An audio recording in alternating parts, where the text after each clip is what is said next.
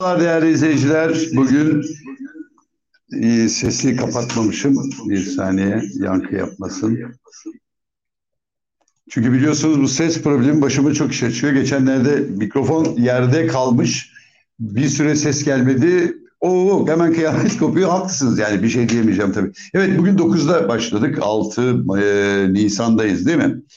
Evet 6 Nisan'dayız ve Bugün 10'da 10 yerine 9'da başlıyoruz. Neden? Çünkü 11'de bir duruşmam var. 2 yıl önce 15 Temmuz'un yıl dönümünde yaptığım 2021 yılında 15 Temmuz'un yıl dönümünde yaptığım bir konuşmadan önce Erol Olçok ve ailesi Erol Olçok'un baba tarafı yani Erol Olçok'un babası ailesi e, hakkında suç duyurusunda bulup işte hakaret davası, iftira davası açmıştı.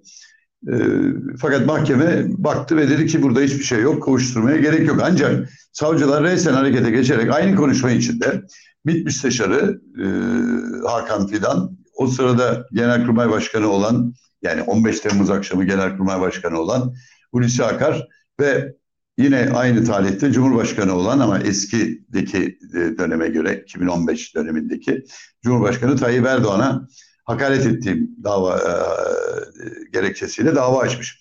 İddianameyi okudum. Benim e, söylediklerim çok açık. Ben size ısrarla hep bir şeyi söylüyorum. Diyorum ki ben böyle hani e, dosya gazetecisi değilim. Hani belgeler buldum, aldım falan. Çünkü e, açık söyleyeyim yani çok araştırmacı arkadaşlarımız var. Onlara hiç e, saygım sonsuz ama bir de böyle dosya gidenler var.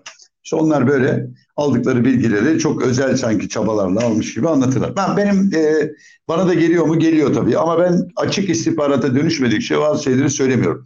Sadece konuştuğum gerek iktidardan gerek muhalefetten ama isimlerini açıklamakta o an için sakınca gördüğüm ya da onlara zarar vereceğini bildiğim konularda e, onu bir duyum, dedikodu olarak aldım diye zaten belirterek anlatıyorum. Geri kalan bütün yorum ve analizlerim açık istihbarata dayanıyor. Yani 15 Temmuz efendim işte faizlerin artması, Tayyip Erdoğan'ın sözleri, efendim işte ne bileyim AKP'nin dış politikası, iç politikası, şusu busu ne anlatıyorsam hepsi açık istihbarattaki bilgilere dayanıyor. Yani ben bilgileri alıyorum, değerlendiriyorum, derliyorum ve sizlere de hem yazı olarak işte burada e, YouTube konuşmaları olarak ya da televizyondaki a, haber ve analizler olarak sunmaya çalışıyorum. Bu da böyle bir şeydi. Kronolojik olarak baktığımız zaman ortada hiçbir şey yok ama hani işte bazen e, böyle e, her şeyden nem kapıyorlar. Bana göre çok tuhaf. E, yani bir şey bulmak istedikten sonra tabii buluyorsunuz. Yani ne bileyim elini böyle salladı deyip de açabilirler. Nitekim Rütük öyle yapıyor biliyorsunuz. Ve televizyonlara inanılmaz cezalar yazıyor. İşte en son gene e, çatır çatır yazmış. E, gene Halk TV, gene Fox TV, gene Tele1 ve işte bir de Flash. Flash deyince bir an endişeleniyorum. Ha, acaba haberlerden mi? Hayır haberlerden bir şey yok. Başka bir programda bir konuğun söylediği sözler üzerine cart diye cezayı basıyor. Şimdi dikkatimi çeken şu. Kardeşim yani bu Rütük işin hakikaten e, tadını kaçırdı. Ve artık göstere göstere yapıyor. Yani diyor ki evet arkadaş diyor ben tarafım Tayyip Erdoğan'ı savunmak ve muhalefetteki olan daha doğrusu Tayyip Erdoğan'a destek vermeyen bütün medyayı yerle bir etmeye yeminliyim. Adamın yaptığı bu. Yani akıl alır gibi değil. Yani orada adam diyor ki e, Kahramanmaraş Belediye Başkanı'nı küçük düşürdü diyor. Mesela bu yüzden televizyona kapadı. Ya Kahramanmaraş Belediye Başkanı'nın bir dava açmış mı? Hakaret davası açmış mı? Suç duyurusunda bulunmuş mu? Ya da bir teksip göndermiş mi? Hayır. Ona bile bakmıyor. Diyor ki arkadaş bizden bizim kurşun askerimiz gibi çalışıyor. Her emrimizi yerine getiriyor. O halde ben onu sonuna kadar korurum. Ve ona hakaret edip kağıt televizyonu kapatıyor ve parayla terbiye ettiriyorlar. Yani bakın şunu söyleyeyim. Bugün birkaç yazarda gördüm. Ee, özellikle Ahmet Hakan. Artık uçtu kaçtı. Yani adam ne yapacağını şaşırmış vaziyette. Çünkü hani yani geliyor gelmekte olanı görüyor arkadaş. Ve onun için hani böyle panik halinde e, herkese saldırıyor. Ama nasıl saldırıyor? Sanki böyle tanrı yazar diyorum ya ben en ara sıra. Böyle tepede duran bakın bir iki şeyi hemen okuyayım şuradan. Sanki tepede duran yani kimliksiz kişiliksiz o yanlış bu yanlış. Şimdi mesela diyor ki temenniler ve gerçekler. Şimdi yalan bak şimdi Diyor ki bu seçimde en büyük şikayetim şu. Temenniler ve gerçekleri ezim ezim eziyor. Bundan önceki seçimlerde şöyle yürürdü. Her şeye rağmen soğukkanlılığını koruyan analizler yapılırdı. Taraf olmayı seçmemiş uzmanlara, uzmanlara rastlamak mümkündü. Anketçiler sadece ellerindeki verilere yaslanırdı. Taraf olsalar bile objektif sapma yapmaktan, saptamalar yapmaktan bilim sapmayanlar olurdu. Yeni durumda şöyle. Kanaat eylem, eylem önderleri öyle hırslı hale gelmiş, öyle durumdalar ki sadece ve sadece temennilerini dile getiriyor. Anketçiler öyle taraf olmuş ki e, verilere şüpheyle yaklaşmak durumunda kalıyorsunuz. Gazeteciler, e, yorumcular öyle partizan oldular ki partilerin milletvekilleri bile daha gerçekçi bir pozisyonda. Şimdi bakın bu paniğin sonucu. Kardeşim sen de dahil herkes görüşlerini, yorumlarını, analizlerini ve bazen de temennilerini yazıyor. Sen de temennilerini yazıyorsun. Şimdi buradan kalkarak ve şu e, bir intikam şeyi var da onu ha, Kılıçdaroğlu şöyle demiş. Rövanş alacağım, intikam alacağım. Benim ruhumda yok bunlar. Doğrudur. Kemal Bey'in ruhunda yoktur bunlar. Buna inanıyorum hem de yürekten. Fakat etrafındakilerin, kendisini destekleyen gazetecilerin ve ekran yorumcularının, soldaki müttefiklerinin, tabanının, sosyal medyadaki taraftarlarının ruhları intikam diye, rövanş diye öyle inliyor ki sanırsınız, sanırsınız ki dar ağaçlarını kurmak için odun hazırlığına girişmiş durumda. Bak kardeşim kimse intikam almak falan istemiyor. Bir, Türkiye'nin üzerine çöken kabustan kurtulmak istiyor herkes. Ve eğer bugüne kadar çıkan hiçbir şeyin hesabı sorulmadıysa yarın öbür gün bunun hesabının sorulması istiyor. Bu kadar basit. Burada intikamcılık yok. Ama bakın AKP'nin bir takım askerleri öyle işler yapıyorlar ki pek çok kişide gerçekten intikam duyguları oluşuyor. Örneğin Rütük. Ya Rütük bütün medyayı yani AKP'nin sahibi olmadığı, Tayyip Erdoğan'ın patronu olmadığı medyayı yıldırmak, yok etmek, parayla terbiye etmek için elinden geleni yapıyor. Ve sonuçta ister istemez pek çok işte ulan bir iktidar değişti görürsün gününü duygusu oluşturuyorsun. Sen oluşturuyorsun. Bunca e, neydi onun adı? E, Nebati. Ya kardeşim hani artık hani sinir uçlarıyla oynuyor. Efendim ya aslında et ucuzmuş ama koyun eti yemiyormuş millet. Kokuyormuş diyor. Ulan koyun yok ki ortada. Kuzuyken kesiyorsunuz diyor. Ayrıca da sen koyunu koydun 50 lira 60 lira fiyatta. Dananın fiyatı 400 lira 300 lira. Millet ben almıyorum arkadaş 60 liralık koyun etini. İlla dana alacağım mı diyor. Sen koydun mu? Senin var mı satış reyonlarında? Neyse yani sonuçta hani bu rovanşist bilmem ne kimsede bu duygu yok. Ama işte bu arkadaşlar panik halindeler ve ne yapacaklarını da bilemiyorlar. Şimdi bakın ne oldu biliyor musunuz? Benim ısrarla iki gündür yaptığım bir yayın var. Diyorum ki Kemal Kılıçdaroğlu muazzam bir iş yaptı. Dedi ki arkadaş 13 milyon 100 bin emekli var. Ben bu emeklilerin bayram ikramiyelerini iktidara geldiğimiz günden itibaren asgari ücret düzeyine getiriyorum. Bugün itibariyle 8500. Bu bayram şeker bayramı öncesi 2000 lira ödenecek emeklilere. Ben geldikten sonra seçimi kazan, kazanırsak İkinci bayram geliyor Kurban Bayramı. İşte o bayramdan itibaren 8500 lirayı vermeye başlayacağım. Ayrıca 6500 lira fark kalacak şeker bayramından. Onu da ekleyeceğim ve bayramdan önce Kurban Bayramı'ndan önce emeklinin maaşına şey banka hesabına 15 bin lira yatırılacak dedi. Ben de dedim ki bakın saray medyasından çıt çıkmıyor. Neden? Çünkü ne diyeceklerini bilemiyorlar. Reis konuşmadı ki. Reis buna bir küfür etti mi ya da üstüne çıktı mı? Şimdi nereden bulacaksın bu parayı diye yazsa bir tane. Biri diyecek ki oğlum bak biz 10 veriyoruz sen aptal mısın nereden girdin diye. Ya da kalkıp da Kılıçdaroğlu oyun oynuyor herhalde reis 10 bin yapacaktır diyecek. Bu sefer diyecekler ki sen para saymasını mı bilmiyorsun. Onun için kimliksiz, kişiliksiz, haysiyetsiz bir medya var. Sustular bakın bir tanesi bile yazı yazmadı. Şimdi göreceksiniz yarın alın gazeteleri bu emeklilik ikramiyesine Öf neler yazacaklar. Neden? Çok basit. Çünkü Erdoğan sonunda konuştu. Onu da size anlattım. Dedim ki Erdoğan hiç programında yokken birdenbire dün akşam için emeklilere şey koydu. E, iftar e, daveti koydu. Gazi Üniversitesi'nde yapmış. Hemen tabii organize ediyorlar. Sanki orası yapmış gibi. Oraya gitti konuştu ve bir şey söyleyeyim. Bir devlet adamına asla yakışmayacak bir şekilde ve panik halinde. Dedi ki bol keseden dağıtıyorlar. Neymiş efendim? Şimdi okuyacağım bazı cümlelerini. Hatta hürriyeti bir gösterirseniz aşağıda bir de sabah ikisi de manşet yapmış. Bakın sabah gazetesi ne yapmış? Ee, Bay Kemal gelirse maaşları ödeyemez.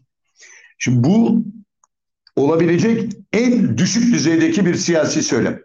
Bir başka rakip için diyorsun ki onlar gelirse maaş ödeyemez. Bakın 13 milyon emeklisi var bu devletin. İşçisi, memuru, şusu busu, bağkurlusu hepsi bir. İki, iki milyon memuru var. Sen bunlara diyorsun ki maaş ödeyemez. Ya daha büyük bir provokasyon var mı? Ve daha büyük bir ayıp var mı? Devlet bugüne kadar hiç maaş ödeyemediği gün olmadı bakın. Neden insanlar devlet memuru olmaya çalışır? Hem maaşları beğenmez, hem geçinemiyoruz der. Hürriyeti koyalım arkadaşlar. Bu savaş şeysi çok da kalmasın çünkü arkadaş şey pek çok izleyici diyor ki ya yapmayın. Bak burada da aşağıda bol keseden dağıtıyorlar diye. Ben size okuyacağım. Tamam boş verin artık gerisini. Şimdi oradan görüntümüz var mı? Dün akşamdan varsa kenardan o da görünür. Şimdi bakın Erdoğan diyor ki ben daha doğrusu şeyden okuyayım. Daha ayrıntılısını okuyayım. Of, of. Yani hakikaten e, insanın canı sıkılıyor. Şimdi bakın diyor ki emekliler aile hayatımızın güvencesi falan filan sizleri yapmak için 20 yılda neler yaptık. Şimdi geliyor anlatıyor. Güzel. Hükümete geldiğimizde emekli maaşı 66 liraydı. Doğru değil bu. Böyle bir maaş yok. 66 lira maaş yok. En en en düşük olandır. Hani şimdi 5500 e, liraya çıkarmışlardı ya önce 3500 liraya onlar çok düşük alıyordu. O çok düşük bir kesim. Neyse en e, düşük emekli maaşı 7500 lira. Şimdi bakın bu ayıp bir şey. Geldiğimizde 66 lira diyor. Şimdi 7500 lira diyor TL. Evet dolar olarak da en düşüğünü tutuyor. Diyor ki e, şu kadar dolardı şimdi diyor 400 dolara yükselttik. Efendim asgari ücret 8500 liraya engelli aile 2400 65 aylığını 1900 liraya çıkardık. Güzel bunlara kimse itiraz etmiyor zaten. Aylıklardan yapılan %15 kesintiyi önce düşürdük sonra kaldırdık çok güzel. Tamam. Şimdi geliyor. Diyor ki son günlerde birileri ya bir kere siyasi nezaketsizliğe bakar mısınız? Kardeşim Kemal Kılıçdaroğlu senin karşında aday. Ve büyük ihtimalle de Cumhurbaşkanlığı makamını elinden alacak. Birileri. Şimdi bu küçültme yapma falan var ya işte siyasetin canını okuyan. Türkiye'de bütün üslubu yerle bir eden, siyasete kaba, nobran, kötü bir üslup. Bunu getirdiler. Ne demek ya birileri? Ya bunu bir kişi söyledi kardeşim. O da senin rakibin ve seni yenecek olan Kemal Kılıçdaroğlu. Birileri. Hani öyle ya, ya birileri diyor ki o zaman birileri ise niye telaşlanıyorsun abiciğim? Ha? Madem birileri e bırak. O birileri ne söylerse söylesin. Çok ayıp şeyler bunlar. Ama seçimi böyle kazanmayı düşünüyor. Neden? Çünkü cahil, yoksullaştırılmış bir kesim var. Bunların da sayısı çok büyük. Onları böyle kandırıyoruz. Ve geliyor bakın vahim şeye geliyorum şimdi. Neymiş? Maaşları şöyle yapacaklarmış. İkramiyeleri böyle yapacakmış. Bunun için söz veriyormuş. Hatırlarsanız aynı zat mahalli seçimler öncesi kazandığı belediyelerden tek bir işçinin bile işinden edilmeyeceği konusunda namus sözü vermişti. Nerede namus ne oldu? Ya bunu söylemek için hakikaten artık hani iyice e, şaşırmış olmak gerekiyor. Yani söylemişti bir kişiye o her neyse. Ya affedersiniz siz bir kişi çalıştırıyor musunuz yanınızda kendinizden olmayan size kurşun askerlik biat etmemiş o. Şu anda belediyede en büyük şikayet İstanbul'da özellikle AKP'li kadroların aynen durduğu 15 bin kişi diyor attılar diyor. Yalan. Çünkü neden? Onun 13 bini zaten emekli oldu. Yani kendileri gelince emeklilikleri isteyip gittiler. Belediyenin attığı falan yok. Tam tersi kıyamet kopuyor ya. Buraya bir tane CHP'li niye sokmuyorsun? Hala AKP'li kadrolar böyle. Her neyse. Öyle ya da böyle. O da ayrı konu. Bu sefer bunu söyleyince de kızıyor başkaları. Bunca insan belediyeden çıkarıldı. On binlerce insan işinden ekmeğinden edildi. Yalanın en büyüğü bu. Olacak şey değil yani. Ve bu kişi namus sözünü asla yerine getirmedi. Anlaşılan şimdi gözlerine emeklilerimizi kestirmişler. Her seçim öncesi yaptıkları gibi açmışlar vaat bohçasını bol keseden dağıtıyorlar. Biz 20 yıldır millet milletimize verdiğimiz sözleri tuttuk, yapacağımız projeyi yaptık, çözdük. Şimdi bakın doğru mu? Bazı şeyler evet doğru. Ama 20 yıldır iktidarda kaldığınız zaman zaten emsal gösteremezsiniz. Yani ben söyledim yaptım o söyledi yapamadı. Böyle bir şey yok. Bakın geliyor traktör verecektir hani diyor. Ya adam diyor ki iktidar olursak bunun biz organize edeceğiz. Buna rağmen birçok belediye özellikle Anadolu'daki e, CHP belediyeleri ya da diğer muhalif belediyeler bu vaadi olabildiğince yerine getirmeye zaten çalıştı. Tarımsal alanda gittiler, destekler oldular filan ama iktidara gelmek başka bir şey tabii. İktidarda bunu çok daha kolay yapabileceksiniz. Ama geliyorum şimdi en vahim yerine bakın. Allah göstermesin bu kişi ülkemizin yönetimine geçerse olacakları ben size söyleyeyim. Sözünü ettiği o ikramiye, o maaş artışları yapar mı bilmiyorum ama kesin olan şu ki emeklisinden işçisine memur, memuruna kadar devlet bütçesinden maaş alan hiç kimse bir ay sonraki hesaba o paranın yatıp yatmayacağını bilmeyecektir. Neden? Bunlar Halep Selef oldukları başkanlar da böyle yapmadı mı? Daktilolar başbakanlığın önüne atılmadı mı? Daktilo atıldığı zaman memur maaşı ödenmediği yoktu. Daktilo memur maaşı atama ama bakın işte diyorum ya panik gidiyoruz arkadaş. Neye bok yiyeceğiz şimdinin paniği bu. Daktilo atıldığında daktilo ekonomik sıkıntı, enflasyon çok arttı diye. Ya bugün olsa daktilo değil, koca tırı atarlar şeyin önüne. Yani işe öyle bakarsanız. Kimse maaş alamadı diye. Bakın bu devlet 100 yıldır maaşını ödemediği hiçbir dönem yok biliyor musunuz? Ama buradan vurmaya çalışıyor ve daktiloyu hatırlatıyor. Ha hatırlatıyor da iyi oluyor çünkü kimse hatırlamıyor zaten. Yani yaşı 50-60 olanlar dışında daktilo olayının nedir desem şimdi çık sokağa. Daktilo atma olayı böyle bakar abi. Daktilo ne der ya? Daktilo bilmiyor ki adam. Ama işte diyorum ya basiret bağlanması bunlar. Panik. Bastılar şimdi panik butonuna böyle gidiyor. Deprem bölgesinde yıkılan evinin yerine bir an önce yenisinin yapılmasını bekleyen vatandaşımız o yuvasına ne zaman kavuşacağını bilmeyecek. Engellisinden yaşlıda, dul ve yetiminden şehit yakını ve gazisine devletten sosyal yardım ödemesi olan insanlarımız bir ay sonra hesabına bu paranın gelip gelmeyeceğini bilmeyecek. Bakın bu ne biliyor musun? Bu toplumu ağır biçimde tahrik etmek. Yani diyor ki Erdoğan, ey vatandaş ben gidersem bunlar sana para ödemeyecek. Şimdi bunun nasıl altından kalkacak tabii. Şimdi 20 yıllık bir iktidar var. Bugün yaşı 35-40 olanların başka iktidar görmediler. Ve adam diyor ki ben gidersem bilin ki bu size maaş ödemeyecek. Efendim ikramiyenizi ödemeyecek. Verdiği sözleri tutmayacak. Hiçbir şey yapamayacak. Neye dayanarak söylüyorsunuz bunu? Siz nasıl ödediniz bugüne kadar? Muhteşem ekonomi izlemi. Hayır batık. Ülke battı kardeşim. Ülke çalındı, soyuldu, çırpıldı. Bunu herkes artık kabul ediyor. Ve ben dışarıda konuştuğum zaman AKP'liler var. Daha bu sabah bakın buraya gelirken bir şey alıyorum şu yanındaki bakkaldan gazeteleri. İşte orada tanıyorlar. Can abi gene biz kazanacağız dedi. Ya dedim ki yapma gözünü seveyim. Yani neden destekliyorsun bu kadar? Anladım. Ee, bak dedim ülke ne hale geldi. Ekonomi battı. Bunca hırsızlık. Aynen bakın şunu e, öğretmişler artık. Yani onu pompalıyorlar ve algı oluşturuyorlar. Ya abi eskiden çalınmıyor muydu? Dedim ki yani eskiden çalınıyor olması, çalınmanın devam etmesi gerektiği anlamına mı geliyor? E pahalılık eskiden de vardı. Tamam mı? Bak şimdi bu dönemde yani var diye peki bununla devam edelim. Onu niye söylüyorsun? Cevabı yok ama beyinlere bu giriyor. Şimdi buradan sesleniyorum Kemal Kılıçdaroğlu'na ve Millet İttifakı'nın bütün bileşenlerine. Arkadaş nasıl emekli maaşını söylediyseniz Allah aşkına çıkın ve deyin ki bakın en az 6 milyon aile sosyal yardımla geçiniyor.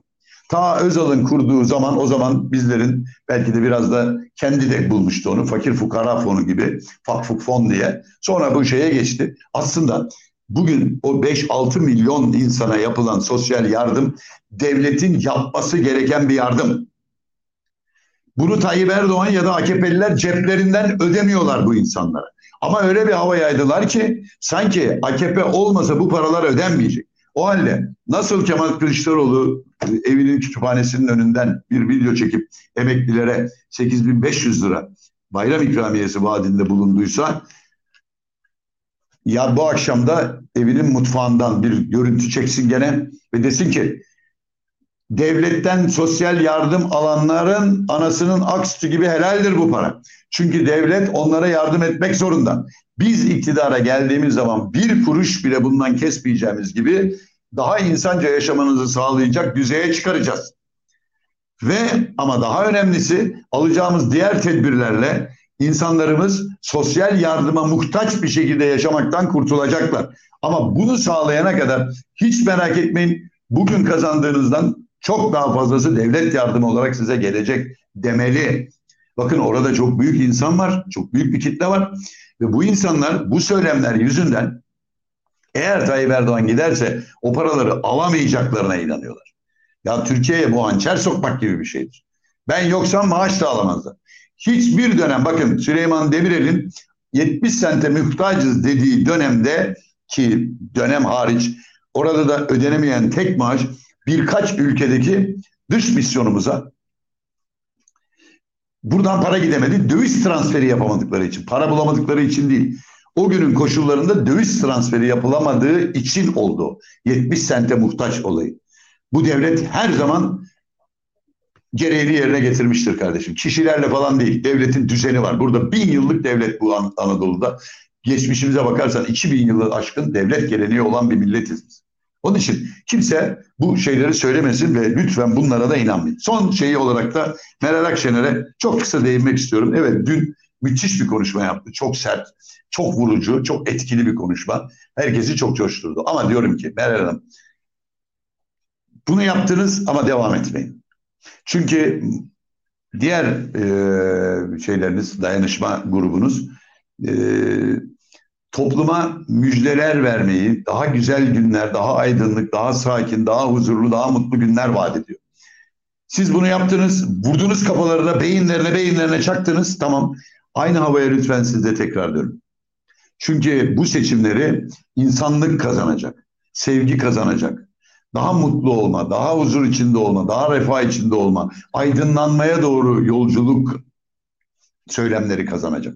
İnsanlar bunu görecekler kötü, karanlık, dehşet, vahşet içeren söylemler şu dönem için yapılmamalı. Dünkü konuşma muazzamdı ama o muazzamlıkta kalsın e, diliyorum. Bugünlük bu kadar. Ben birazdan mahkemeye gideceğim. Yarın geçen sefer yaptığım gibi mahkemede verdiğim ifadeyi falan sizlere okurum. Biraz daha ayrıntı veririm çünkü çok da ayrıntı bilmiyorum yani sade suç duyurusunu okudum o kadar. Birazdan ben de mahkemede olacağım. Hepinize iyilikler diliyorum. Hoşçakalın.